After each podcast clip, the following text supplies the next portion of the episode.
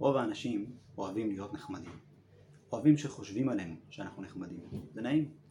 זה נעים לנו גם לעשות טובה למישהו אחר, לעזור למישהו כשהוא זקוק לו. אנחנו מעריכים את המושג חסד ואת העזרה לזולת, זה דבר שהוא משמעותי עבורנו. אבל מה קורה כשזה נהיה קצת יותר קשה? מה קורה כשזה דורש מאיתנו קצת יותר מאמץ? האם אנחנו מוכנים להשקיע בזה יותר מאשר רק כשזה קורה לנו על הדרך? אברהם אבינו, איש החסד, מידתו, הכוח שלו, העוצמה שלו נמצא שם, במידת החסד. אבל לא סתם במידת החסד, באופן של כשמזדמן לידו לעשות הוא יעשה.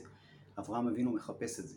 והוא יושב פתח האוהל כחום היום. אברהם אבינו, גם כשהוא נמצא במצב שמבחינה בריאותית הוא לא במיטבו, גם כשהוא לא מרגיש הכי טוב, גם כשהוא נמצא בתנאים שהם לא פשוטים, הוא נמצא בספר המדבר, במקום שבו פחות אנשים מסתובבים, פחות קל, פחות נעים להיות שם.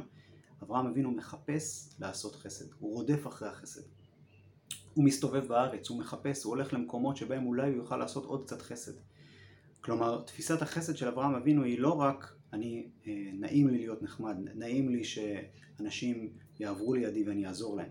אברהם אבינו באופן אקטיבי הולך לעזור להם, הולך לחפש למי הוא יכול לעזור. כי אצל אברהם אבינו זאת לא השאלה מה יחשבו עליו, אלא אצל אברהם אבינו זה, זה שליחות חיים. שליחות החיים שלו זה לעזור ולדאוג לזה שאנשים אחרים יוכלו לזכות על ידי החסד שהוא עושה להם לחיים טובים יותר. ולכן אברהם מסתובב בכל מקום, ולכן אברהם מתאמץ עבור הדבר הזה. והשיעור הזה של, שאברהם אבינו מלמד אותנו הוא שיעור חשוב ביחס לעשיית חסד, כי שוב הנטייה הטבעית שלנו היא שחסד זה דבר שאנחנו אוהבים לעשות אותו, הוא נעים לנו. אבל האם אנחנו מוכנים להשקיע מאמץ, האם אנחנו מוכנים לרדוף אחרי זה, לחפש את זה? כל אחד לפי יכולותיו ולפי המקום והעניין שהוא מונח בו, אבל לא רק לחכות שזה יזדמן אליי, אלא ממש ללכת ולחפש לעשות את החסד.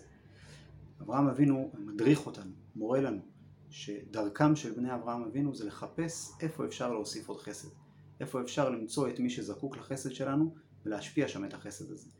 ובצורה הזאת העולם מתמלא כולו בחסדים, העולם הופך להיות מקום שקל, נעים וטוב לחיות בתוכו.